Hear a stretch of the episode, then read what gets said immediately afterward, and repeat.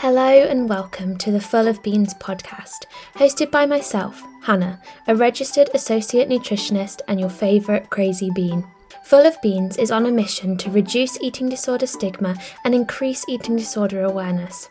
Together, we will establish inspiring conversations with a range of individuals, including those with personal experience and their loved ones, as well as clinicians, researchers, and charities who are all working to increase the understanding of eating disorders. Using my personal battle with atypical anorexia and body dysmorphia, as well as my master's in eating disorders and clinical nutrition, we will together explore the experiences of like minded individuals who are equally as passionate about sharing their stories to increase the understanding of eating disorders. Please note that this podcast discusses sensitive topics and should not be seen as a replacement for evidence based therapy or treatment.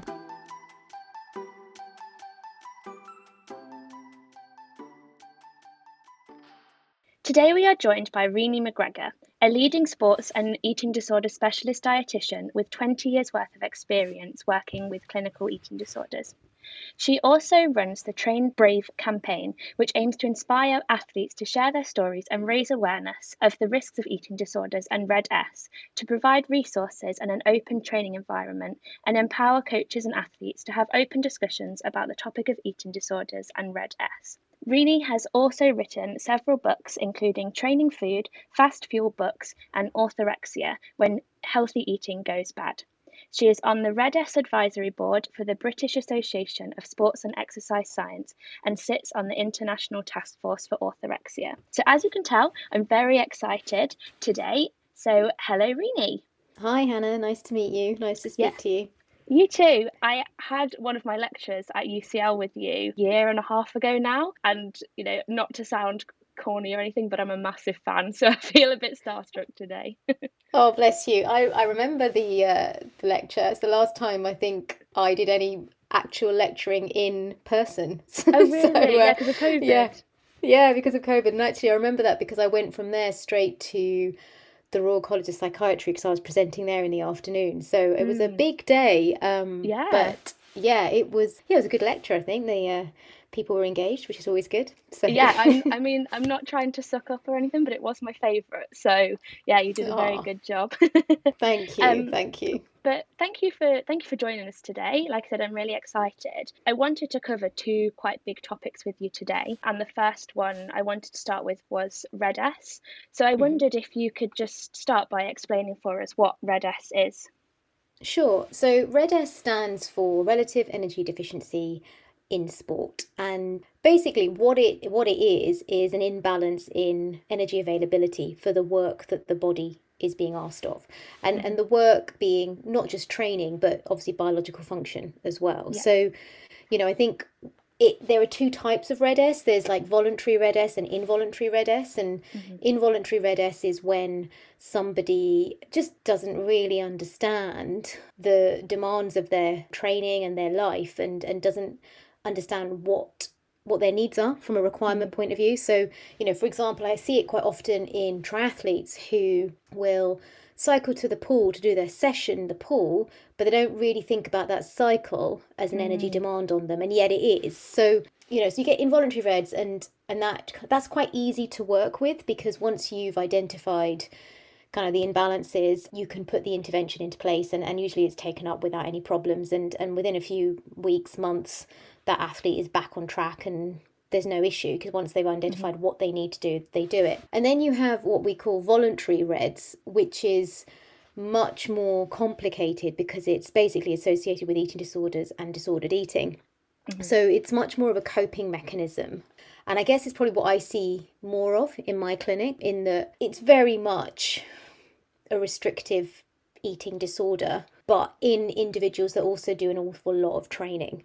Um, and so there's a big psychological element and and like i said it's, it's more of a coping mechanism. So it's much more complicated to work with because you're not just restoring energy balance you're also challenging the fears and the perceptions that that individual has created around food exercise body image. So it's much more complex Okay, yeah, no, it sounds it does sound much more because you've then obviously got to work with those psychological issues as well. And just from what you've been saying, is it sort of is it similar to compulsive exercise or are there differences there? There's some I mean, it's interesting because again, there's no there's quite a spectrum when you talk about mm-hmm. eating disorders in general there's quite a big spectrum you know like very few people fall directly into acute categories of anorexia nervosa or bulimia nervosa. Mm. You know, you often get atypical versions of both, in that someone might have atypical anorexia in that they have anorexic cognition, but technically their weight is not so underweight. Do you see what I mean? But they mm-hmm. still have the behaviors and the thoughts and the beliefs that somebody with anorexia who is severely underweight would also have. So yeah. I think it's it's quite difficult to kind of just classify directly mm-hmm. because often you will end up having a range of disordered behaviors, I think is a much better term, that all feed in and affect that person both physically and mentally. But what we do know is that people who do a lot of physical activity, so let's say have an exercise dependency, um, in that, you know, they they very much need to exercise in order to feel safe in their mm-hmm. mind they have a four times more chance of also wow. having an eating disorder.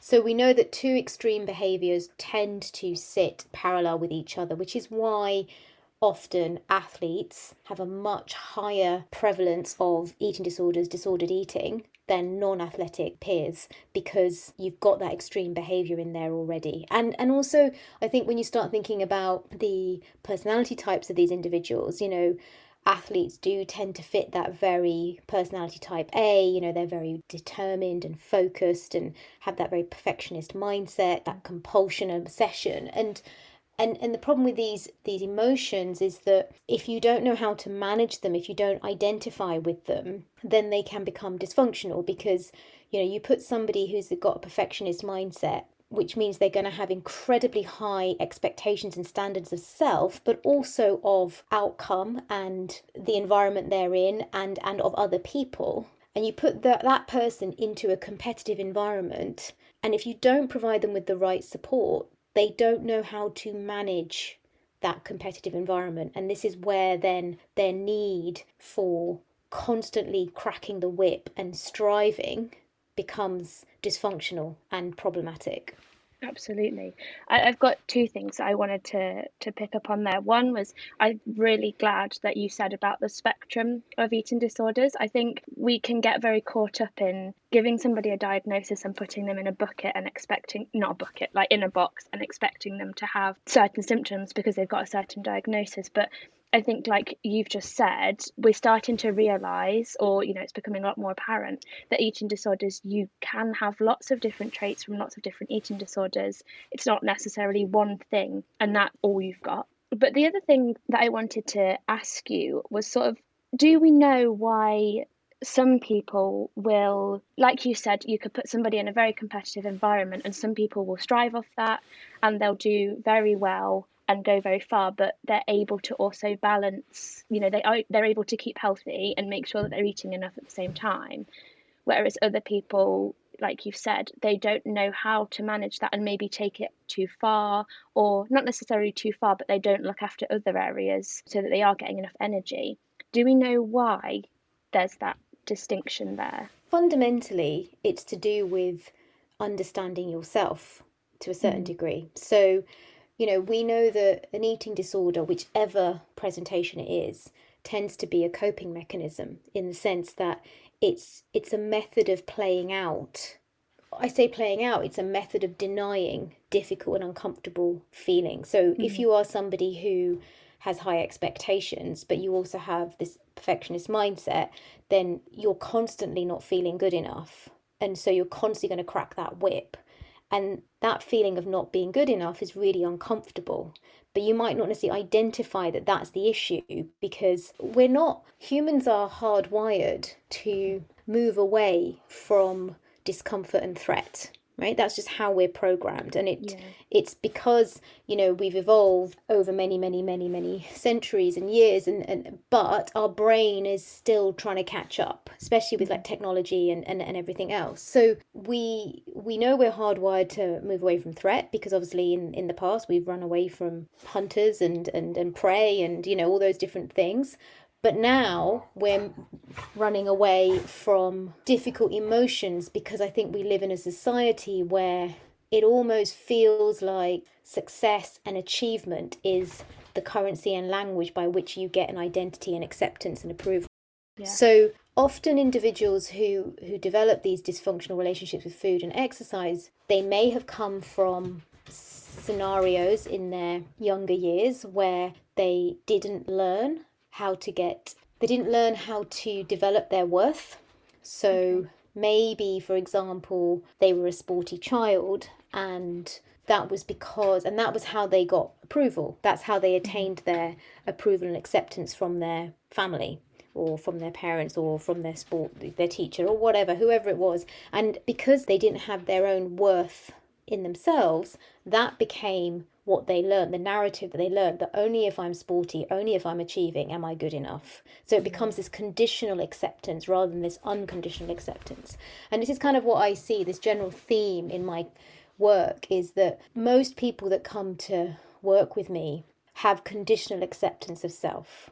But the problem is that just sets you up to fail, right? Mm-hmm. Because when you've achieved, like if you go in pursuit of a body image and then think, okay, when I get there, I'm going to be, I'm going to feel happier. But then you get there and you don't feel happier. Then you think, oh, maybe I need to go a bit further. And then you go a bit further because the answer is, it's not trying to, you're not going to get happiness from an image.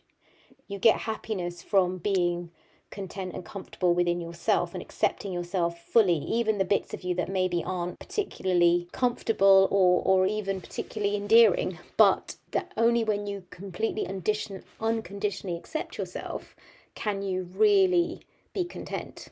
I think that's such a nice way of putting it. And I think you're completely right. You know, I was speaking to somebody um, a few weeks ago about exercise compulsion, and he said, when, you know, when do you go into maybe a gym environment and you're not, somebody doesn't comment or congratulate you on how you look, or a lot of people go to the gym to change how they look. But I guess it's about valuing yourself for who you are, independent of what you look like. And then if you do want to maybe change some things, then you can do that, but it's not that's not defining your self worth. Yeah, and I think I think the problem is that again, I mean, modern society definitely plays into it. I'm not saying that every single person that comes into clinic has had some awful upbringing and some mm-hmm. terrible childhood. Like I think in some cases that is the case, but in a lot of cases it's just the fact that we we are born into society now where there's generally a sense of unworthiness because we're constantly being bombarded with images of mm-hmm. what is deemed as ideal, whether that's how you should eat or how you should train or how you should look.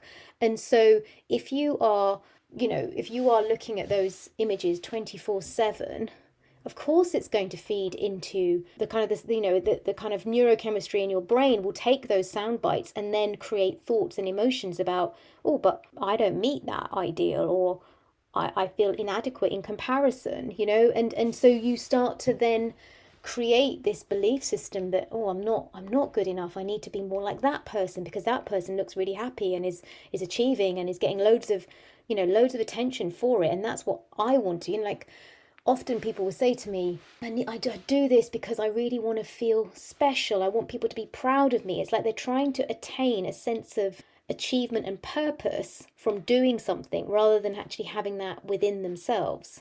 And you know, no one's perfect and and no one gets it right all the time and we all have flaws and in a way it's our flaws that probably make us most endearing because it's our hmm. flaws that make us different to everything else.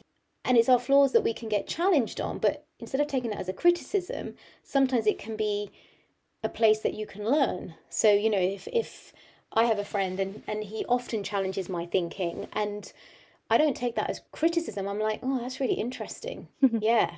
Maybe I should uh, go away and consider that, you know, and, and think about what that means and and how should I how should I then be? Do, do you know what I mean? And I think I think instead of constantly fearing judgment and fear, which is what most people do, we should it's it's I think it's about it's about understanding that there will always be opinions. People will always mm. make an opinion of you. People always make some sort of comment.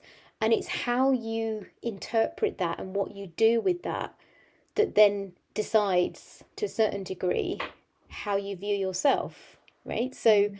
you know, last week a friend of mine said to me that she she she criticized some aspect of my social media. And I and initially I was like oh that's a, mm. that's that's new. Like I've never been criticized on my social media as in on in the content.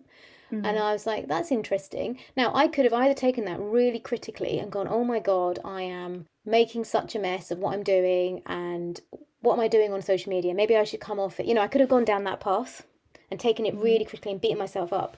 But the way I took it was okay, that's that's an interesting comment to make. I'm going to just have a think about this and look at what what does she mean and and, and could I improve it and and where is it coming from? And then when I started looking at the evidence, the evidence is that actually my social media is a very educational platform, but it's not going to be for everybody because it's it is about eating disorders, so it's not mm-hmm. going to fit everyone. I say it's about eating disorders, it's about sports nutrition as well, but you know what I mean? Mm. It's not going to be everybody's cup of tea and and I kind of realized that that comment was probably more about her than it was about me but the way in which I addressed that and talked through it myself, that's what I mean by showing yourself unconditional acceptance. Because I mm. was like, oh, someone's said something that I need to kind of process and understand.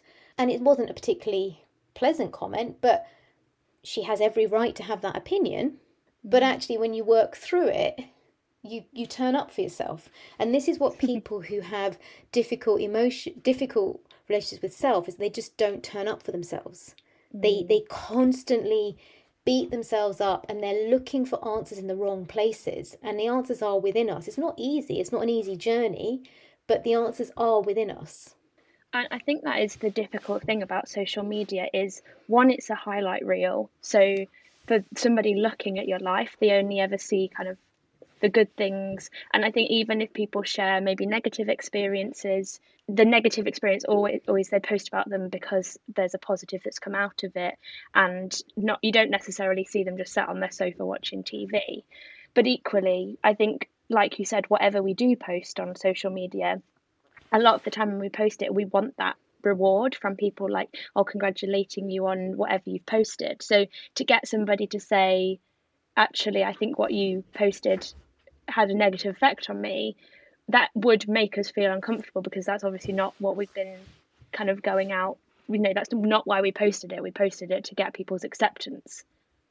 Yeah, hundred percent. And but instead of avoiding that discomfort, if you then go into it and start being curious about it, mm. you can work your way through it. And this is where what people don't do they experience the discomfort and then they run away from it and i don't mean mm. that in a in an actual run away from it but they they use different methods to deny that discomfort whether that's mm. restricting their intake overtraining fixating on their flaws or their body image this is all distraction because it takes mm. you away from what the real problem is something else that i wanted to ask you about in terms of with RED-S if you were to work with somebody that you know maybe wasn't eating enough and they needed to increase their intake but they were quite perfectionistic and maybe quite rigid around rules, often what we see in eating disorders. What would be your opinion on things like fitness trackers and like food tracking? Because, in a way, I think they can be positive to make sure people are eating enough. But then also, with that perfectionistic nature, sometimes they can have a negative effect. I mean, I'm very anti food trackers. Mm-hmm. So I wouldn't use them at all with anybody, and I don't. Yep. And I don't even really talk about calories, even though that's exactly what people want, because yeah. people want to get it right. And people want, in some ways, when they come to you for a nutrition plan or a, or a macros plan or whatever it is that they're looking for, it's because they they don't know how to contain themselves. So they're saying, "You contain me. Mm. You you take responsibility for this." Because they don't want to get it wrong. Mm-hmm. But then you have to start looking at the question of well, what, what what does it mean to get it wrong? You know, like what why is that so important? Yeah. And often it comes back down to that fear of judgment. If I get it wrong, people are going to think this about me, or I'm going to end up putting on weight and then people are going to have a have an opinion about me or whatever it might be whatever it might be you know if i if i eat the wrong thing i won't be healthy i won't be deemed as healthy and, mm-hmm. and you know and, it, and it's very black and white it's not it's not nuanced at all i don't use trackers i think they're wrong if i'm honest mm-hmm. i wish there were regulations against their use i agree um, because i think like also they're really misinformed mm-hmm. right? Like the thing I notice quite a lot in clinic is that often the people I work with have displaced carbohydrate with vegetables, and a fitness tracker calculates those vegetables as carbohydrate. So the, the person thinks they're eating a lot of carbohydrate. But, you know, mm. vegetables, yes, they are a source of starch, but they're basically just cell wall, which means there's mm-hmm. absolutely, you know, you can't absorb it, you can't digest it, which is why it's good for a fiber point of view, but it's not going to give you the, the energy that your body needs to regulate hormones, to provide you with the, you know the, the energy you need to do your training or, or, or biological function so i think they're very you know at the end of the day how can something as simple as an app that you put data into be sufficient for the complex nature of what our body can do? I, I think you've hit the nail on the head there in they just aren't accurate. And also i think they become your internal hunger cues or they kind of take over your brain in that rather than thinking you know, being aware of when you're hungry or when you're full or what your body actually fancies on that day, it's a computerized system telling you what you need to do, which that I think that just completely takes away from you having the trust in yourself and in your body to know what you need. I think it's it's like you say it's that fear of getting it wrong. So you have to use an external force or whatever to actually tell you what you should eat rather than having that trust in yourself just in case you make a mistake. Yeah, I mean, 100%. I think that, you know, I think fundamentally we have become a society that uses external cues and external validation for every aspect of our life. Yeah. And that's the problem, right? Yeah. Like, we're all born with the ability to know what we need to eat or what how much fuel food we need. Like you look at babies that breastfeed and they know when they've had enough. You look Absolutely. at even bottle fed babies and they know when to turn their faces. You look at you know babies that are being weaned and and they they know when they're done. And you look at toddlers and they you know they'll run around and they'll eat the things they want. Like they'll go through phases of eating loads of bread and they'll go phases of eating loads of cheese because that's what their body is demanding of them. Mm. like we're all born with the ability to actually listen to our body and respond to it. It's just that we get to certain points in our life where we start to let external cues and validation impact us. So, you know, obviously, you know, food adverts or food programs or supermarkets or social media, they all feed into this this is what you should do. And then you lose sight of what you really want. And mm. and then the people that do eat what they really want often get criticized for eating what they really yeah. want because it's like well well that's not that's not what i expect. I mean i have it all the time. Like that's not what i expected a dietitian to eat. I'm like well what did you expect a dietitian to eat? Like i have no issue with food. I'll eat what i want when i want. Some some days it's probably textbook and other days it really isn't but that doesn't make me a bad person or, or somebody that's not healthy or somebody that doesn't have a good diet. It's just it's a balance, right? And and I think when I talk to people about what healthy eating is, it's not it's not really a way of eating, it's an attitude. It's mm. it's knowing that food is so much more than just calories in, calories out, macros, health, not health. Food is, you know, it's the it's the currency that brings us all together. It's the yeah. thing that connects human beings and if there's one thing we must have learned this last 12 months is how important social connection and interaction is mm. on our well-being you know and and i think people often overlook that when i'm working with individuals who are fearful of going to have food with friends out or whatever i'm like think about the memories you're creating mm-hmm. think about the well-being you'll get from having a laugh with your friends it's completely more important than what you're eating, which is irrelevant. And you're not going to remember what you're eating because you're going to remember the evening for being fun and entertaining. And that's going to have much more of a health, a healthy impact on you than sitting there wondering whether you should eat the pizza or not eat the pizza. You know, It's yeah. and, and I think the other thing is that food, energy, energy balance, weight, it's all been so dumbed down, you know, and we've again we've been thrown into this threat that if we eat even one thing that might have sugar in it or might have fat in it, suddenly we're going to become obese because we're a population of obese people. And that's so not true. It's not what you do one day, it's what you do over several days, over several weeks, over several months, over several years, right? Like nobody goes from being a normal size to overweight overnight. That doesn't happen. And and and also we know that there are multiple factors in what causes that as well. So it's not all just because somebody has decided to eat more calories. It's often related to mood and emotions and lack of education even and inequalities in food supply and, and everything like that right so so i think it, it's not as simple and and like if you start looking at studies around energy balance and the physiology behind energy balance we know again that humans are hardwired to always achieve energy balance. You know, it's biased. Bio, we're biologically biased to achieve energy balance. So if we do a lot of activity, then the body just demands more food. Mm. If we eat a little bit more, then generally you'll probably find that you're naturally a little bit more active. Not necessarily in a I'm going to go for a run type of way, but you'll probably find you fidget more or mm. you go up the stairs up and down a bit more because you've got a bit more energy or you, you start cleaning or something. It's not conscious, but it's how the body adapts. So, mm. this is why diets don't work because when you create a massive deficit, then all you do is put the body into compensatory behaviors. You know, and this is what we see in RED-S that when the energy usage is much higher than the energy going in, then the body starts to down regulate because it will always prioritize movement and it down regulates biological function. So, periods stop, morning erectile functions decrease, it affects your you know it affects all the hormones in the body. So you don't get adapt- adaptation from your training. You become more at risk of injury. You you end up with digestive problems because there's not enough energy in the system to have a healthy digestion system. So you know it, it's not it, it might give you a temporary fix in that it helps you to feel a bit more in control in inverted commas but it's a false sense of security because the mm-hmm. reality is you're doing yourself more damage than good yeah. And I just I don't think that there's that awareness of those health consequences from dieting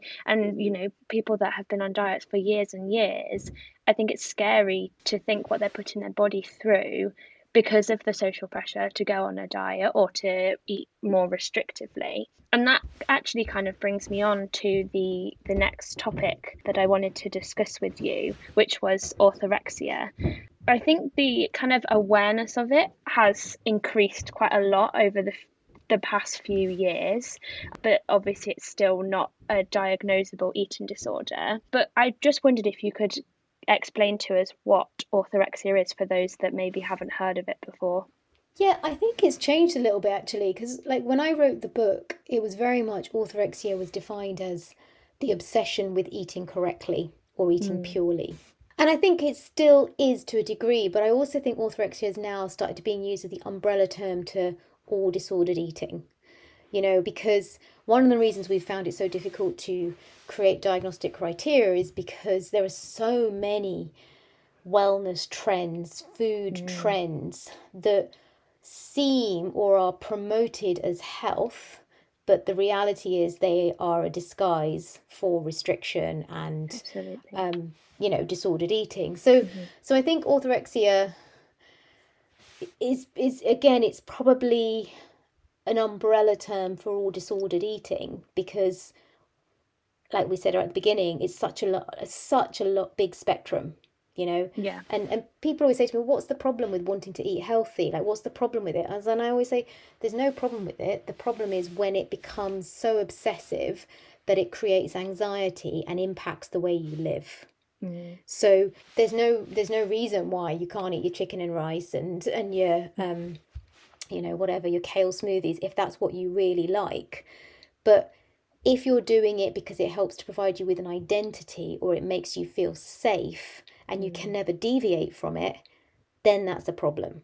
Yeah, absolutely. And I, I think it's it's kind of that case with a lot of things that are related to disordered eating and exercise is that a lot of the behaviors can be part of a healthy lifestyle, but it's like you say, it's when they become something that you have to engage in in order to relieve anxiety or not feel guilty that I think is when the issue arises. But I think it's a very thin line of an issue and healthy eating. I think healthy eating is one of the things you, you know, like you just mentioned, it's kind of disguised as disordered eating. Healthy eating feels like it's become one of those disguises. Yeah, totally. I think I think that the problem is that people don't even know what it is anymore. To be fair, it's it's not changed from what it's always been, which is that uh, the art of eating in moderation. Like nothing's changed, it's always going to be that. But the problem is we're still working on how do we make moderation glamorous and sexy because yeah. nobody wants to do moderation. And to be honest, moderation is a difficult thing to understand because it's going to be different for every person. Mm. Right? Like, if you are somebody who is sedentary, moderation is going to be different to somebody who is very very active if your job is very very active that's going to be different to somebody who sits in an office all day like it, it, it's i think that's that's why it's so difficult because there really isn't a one size fits all um you know we have guidelines and again you can you can take what you want from the guidelines but i think that's what they are they're guidelines and you have to also look at are these relevant to me mm. you know this is kind of something else i have to constantly challenge with the people I work with is that they'll say, "Oh, but you know, I'm only supposed to have, um, you know, we're not supposed to eat sugar," and I'll be like, "Well, where does it say that? Because not even the guidelines say you should never eat sugar." But yeah, absolutely, sugar should be, you know, one of the smallest components of our daily intake. However, if you are somebody who is underweight and we are needing to get extra energy in and we don't want to increase volume, sometimes having foods that have empty calories as such can be a useful way as an addition to an already balanced diet. Mm-hmm. So it's about what's relevant to you. It's not about what's what you should or shouldn't do, if that makes sense. And I think yeah. again, it's like when people watch things on on the TV and they watch programs and they're like, "Oh my god, that program said that we should never eat bread," and it's like, is that relevant to you? like is that really relevant to you and, and i think that's the thing why people again it goes back to people constantly looking for answers from external cues when yeah. actually the answers are within ourselves but i think we we don't teach it well like i think one thing i'd love to do is is get schools to start talking about this message about the fact that human beings are hardwired to run away from threat and discomfort. So mm. let's talk about difficult emotions. Let's talk about the fact that when you are a teenager, you are going to feel all sorts of discomfort mm-hmm. and you're going to want to escape from your body because that's just what's going on for you and it's normal.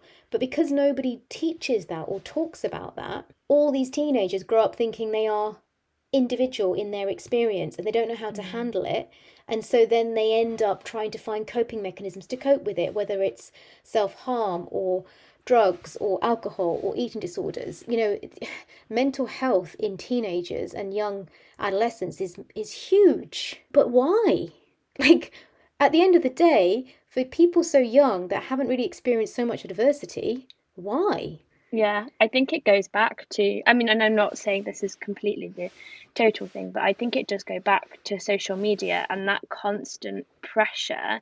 I don't think I was on social media, I don't know how old I was, but it wasn't until maybe 15. But even then, you know, there's there was still that comparison all the time. And like you said earlier, you're scrolling through Instagram. I think the thing that scares me is you're taking so many images in without actually realizing that you're processing the information. Mm-hmm. And so yeah. I think it doesn't give you that chance to maybe if you read an article you can read it and you'll sit and you'll take in and you know maybe have questions for yourself that you want to find out more information. But just by taking in that picture you don't give yourself time to reflect on how did that make me feel? Is that actually what i want to look like? Or is that what society wants me to look like? And i think it's that lack of awareness maybe that then you just automatically have that those thoughts in your head that that's what I should be like. Yeah, totally. Like I said, we have been we're born into a society which basically sets you up to feel unworthy. Yeah. You know, like I I didn't have I'm you know, I'm a lot older. I didn't have social media growing up at all. That doesn't mean that I didn't have peer pressure or I didn't Mm. struggle with my own emotions and difficulties. I did, you know, when I was finally introduced to Instagram, which was back in 2018, I think, because it was just after Orthorexia had been published and I was sort of encouraged to use it to, to promote the book. And I honestly, until that point, I had absolutely no idea that this world existed. Hmm. I had no idea that there were all these people on there saying all this stuff. Like I didn't I I've grown up and I've worked in industry where you know who is reputable, you know who is credible and you know where to get the references if you need them. So you didn't look anywhere else. Do you know what I mean? Like and then suddenly you get introduced into this world of of, of like people and everybody's talking and you're like, "Oh my god, like this is nuts." Yeah. and and where have they got that information from and why are they saying that and and you mm. i got really angry to start with i was like well how do i make any impact on here because i'm just one like i've got like five followers no one's going to listen to me you know like and it's it, it it's fascinating that how it's grown and and obviously my relationship with social media now is it's still the same i still i still see it like a, a friend of mine the other day said you never put anything personal up i was like but why would i I've always been a private person. I don't want people to know what's going on in my life. It's mm. my life, you know? Yeah. Like occasionally you might get a picture of a dog, but apart from that, it's it's pretty it's you know, I kind of keep everything quite quiet. So it's very much a work education platform and that's what it's there for to try and mm-hmm. be a voice of reason and rational and rationality in a in all the other voices where people are talking absolute shite. And you just i mean like the other day I, I i was a friend of mine pointed this person out to me and i'm not going to say who it is but you know it was like a pt and and he posted and i was just like what what are you on i, don't understand where you've got that information from and i mean I, I can't be asked to argue or challenge every person i mean i'd be there all bloody day so I, I was just kind of like, oh, let it go, Renee. Just let it go because it's just going to rile you, and there's no point. But yeah, I find it, I find it fascinating. But at the same time, I've also met some really, really great people on social media, and I've Yeah. made some very good friends and other colleagues and peers, and you know, it's it's it's a really good space to try and work collectively and get some really good messaging out as well. So I think like I don't want to be completely negative about it, but I think you just have to learn to filter, right? Yeah. Like you have to learn to filter. And I guess that's probably how I navigate social media is I, I just don't pay attention to things. I'm really not that interested. I generally just post what I need to post and then leave, if I'm honest. Yeah. So but I think yeah, I think unfortunately it's definitely become the way people communicate and the way people interact with each other. And you know i was horrified yesterday. I found out i had i had no idea. I've never really understood what tiktok is at all. Mm. I had no idea i was horrified at the fact that basically if you put something you like in so let's say you put i don't know something awful like how to lose weight in a week then everything that comes up is associated with weight loss and oh, once you've put that in, you can't clear that history. So you're basically bombarded mm. constantly Yeah. with this information. And I, I was like, I, I honestly was sat there going, but what do you mean you can't clear the history? I don't, mm. like, at least with Instagram, you can unfollow, but you can't. Yeah. You're, you're, you're literally entrapped. And I'm like, well, how is this allowed?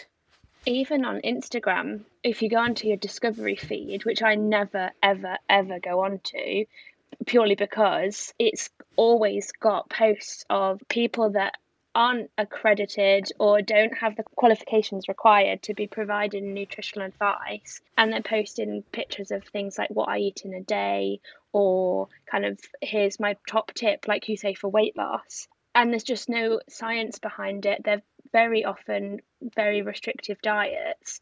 But I think the majority of people if they want you know advice on diets or fitness or weight loss they're not going to turn to scientific literature for it. They're going to turn to instagram because like we said earlier it's very easily digestible and it lays it out in layman's terms not necessarily factual layman terms. But i think that's why people go to that and it's so dangerous because i think a lot of the behaviors on there are then perpetuating things like orthorexia or very restrictive diets. Yeah, totally. And I mean, you're now like the fifth person who's talked about this discovery. Oh, it's awful. Button. I have no idea what you're talking about, and I'm not going to ask you because I don't want to no, know. No, please don't. so, but I still, I mean, I'm completely clueless if I'm honest. I I don't really know what I'm doing on social media most of the time. So um, keep it that way. Yeah, I think it's it's best that way. To be honest, I think it'd be dangerous in my hand because I just I mean, I, I have a team that helps me, and sometimes I'm ringing mm-hmm. them up going, they laugh at me. They're like, well, what do you mean you don't have to do an Instagram live? I'm like, well, I don't know. Tell me what I'm supposed to do. And they're like, really, you just go and you press this button. I'm like, okay, cool. All right, I can do it now. But I'm honestly, I am that useless. So yeah, it's it's wasted on me. so Something I wanted to ask you as well was I think we kind of touched on it for RED-S, but I wanted to ask you about the characteristics maybe and signs of both RED-S and orthorexia that people might recognize. So both are fairly similar in that, mm-hmm. you know, as we said, it generally tends to be that they start to notice food rules. Mm-hmm. So you know they make these are created by themselves by the way they're not they're not actual food rules but you know yeah. it's like you know i mustn't eat this after five o'clock or mm-hmm. i can only have sugar when i've done x or whatever it might mm-hmm. be and they start to live by these rules and so when they can't deviate from these rules mm-hmm. and that so because it, it starts to create a lot of anxiety so that's definitely a big sign um, in both cases. But in orthorexia, the other thing sometimes you see is this very evangelistic um, way of talking about what they're doing. Like it's really healthful. Like it's like, mm-hmm. oh, I feel amazing. Like, and I'm glowing. And because it's all about that, you know, that's kind of where it's come from. This kind of eating purely, and you're you're somehow you're you're everybody else is inferior to you because you're eating in a way that propels you. You know, there's, there's an element of that as well. The other thing about orthorexia is that you will often find that people will be very, very specific about the brands that they. So it's not like they can eat any hummus; they have to eat a specific type of hummus, you know. And if they don't, then again, it creates anxiety. So mm. a lot of it is around um, kind of rules, and then in terms of kind of like in red, some of the symptoms you would see. Um, I guess in RED-S, like some of the common symptoms are that while you may initially see a slight improvement in performance, it's very short lived, and then you start to notice a real decline in your performance and often then complete stagnation. And again, you may notice that you get a lot more injuries and niggles. So, I'm not talking necessarily full blown stress fractures, but you'll just notice that you're constantly getting little niggles. So, you can't always be consistent in your training. You won't be recovering well between training sessions. You'll be tired. You might find that your motivation starts to lack, you know in both cases, you may notice mood drops because when you're restrictive and you're hungry, you're you're bit you're, you're sad, right? Like it's just normal. Um, sleep is affected because when we're hungry, our body goes in search of food, so sleep gets affected. Mm. Um, obviously, menstrual cycle in women can get affected in either cases. So, you know, it might be that menstrual cycle starts to get erratic or a bit lighter, or then completely stop. You know, and and these are not good signs. So these are things that need to be acted on. And in guys, often what we find is that their uh, morning erectile function decreases to less than five a week. So that's also not a good sign. And the thing to say about guys in particular is that their bodies can actually withstand a much lower energy availability than women. So, because of the whole reproductive nature of women and us, you know, being the baby making machines, basically, mm-hmm. and the effect of estrogen, our body switches off a lot quicker Whereas guys, when they start presenting with some of these symptoms, they're in a really bad way. A guy's body is definitely is more resistant to energy, low energy availability. Mm. So I guess like they're kind of like the symptoms you would see. And again, like I said, digestive problems as well is something we see a lot in RED-S and in orthorexia because even though they may deem that they're eating really well because they're eating loads of fruit and vegetables and, you know, all the things that are associated with health, the problem is if there's not enough energy going in, then the body slows down digestion. And so the movement of food through the gut becomes very slow and sluggish and basically starts to ferment and creates those very uncomfortable, bloated, wind kind of problems and issues. So you often think you've got IBS, but actually you haven't. You've got something called gastroparesis. Um, right. But it's often misdiagnosed as IBS. And so this is where it becomes problematic because you go to your GP, they tell you you've got IBS, and then you end up on a exclusion diet, which just makes the whole thing a lot worse. So, yeah. so that they're kind of, I suppose they're the kind of the key things that you'll probably notice, but definitely like mood, irritability, lack of sleep, and then some of the physical signs will start to come as well. Mm.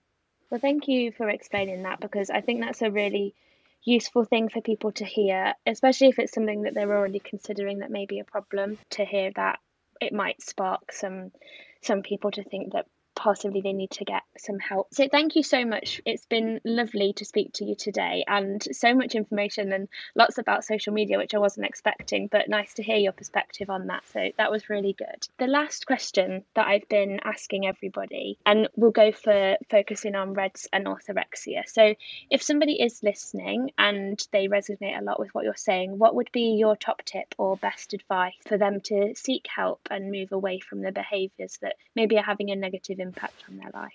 I think I would say that the answer is never in food or exercise or body image. Mm. So while that might feel like a source of security, it's just a false sense of security. And mm. definitely, as difficult as it can be, definitely reach out and ask your GP for help. Like that's always the first port of call. I appreciate mm-hmm. that there's a real mix of GPs in this country and some are brilliant and some are maybe not so good. But what I would say is, and I said this to somebody the other day, today they messaged me on Instagram, I said, just go back. Just go back. Yeah. Just go back. Don't give up.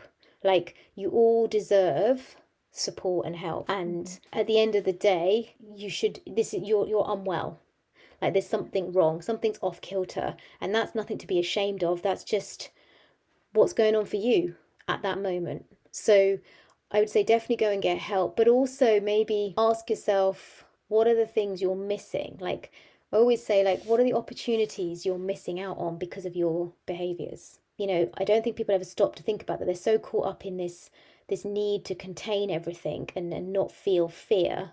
But at the same time, they're missing out on so much of life that they'll never get back again. And sometimes that can be a real wake up call. Absolutely. I think we're very focused on, as a society, we're very focused on what we look like and being the person that ticks all the boxes on what everyone wants to achieve. But then actually having a laugh with your friends and family, that's probably the best thing you're going to get. So, yes, totally. I think that's a, a lovely little reflection. So, thank you so much. And yes, it's been lovely to speak to you. My pleasure, and thank you for thank you for having me. I feel super duper honoured to have been able to tap into the brain of Renee today about RED-S and orthorexia. For somebody that has so much knowledge on it, it was just incredible to have that conversation and learn more about two conditions that I don't think we know a lot about and they're extremely modern. Next week, we'll be joined by Cara Lisette, who is a mental health blogger with her own story about her recovery from bipolar disorder and anorexia nervosa. The conversation I had with Cara, I think, is a really useful conversation about recovery as we discuss things like quasi recovery, tips for overcoming ritualistic behaviours, and also the impact that COVID's had. We also discussed what Cara likes to call the unglamorous side of anorexia, which are all the health consequences associated with weight loss that are often forgotten about in the pursuit of a smaller body. A lot of it is like partially like behavioural and some of it's internal, I guess. So a lot of it is that I'm just trying to challenge a lot of the rules that I've still got that are a bit of a hangover that mm. I could live the rest of my life with them in terms of just I can only eat at certain times or you know I have like a calorie limit for a particular snack or whatever and they're not things that have any real significant impact on my life but I just don't want to have any rules anymore. So I'm trying to just do things that challenge all those little ones that I could probably function with forever, but that I just find them quite frustrating. If you enjoyed listening today, you won't want to miss next week's episode, so please be sure to subscribe. Please also like, comment, and share this podcast with anyone you feel that may be struggling at the moment. Not only those with eating disorders, but also their loved ones, as this can be a difficult time for everyone. Eating disorders are crippling illnesses, and this podcast aims to motivate and inspire others to embark their recovery journey. For further support, please visit the Beat or the First Steps website or speak to your local GP. See you next week. Bye!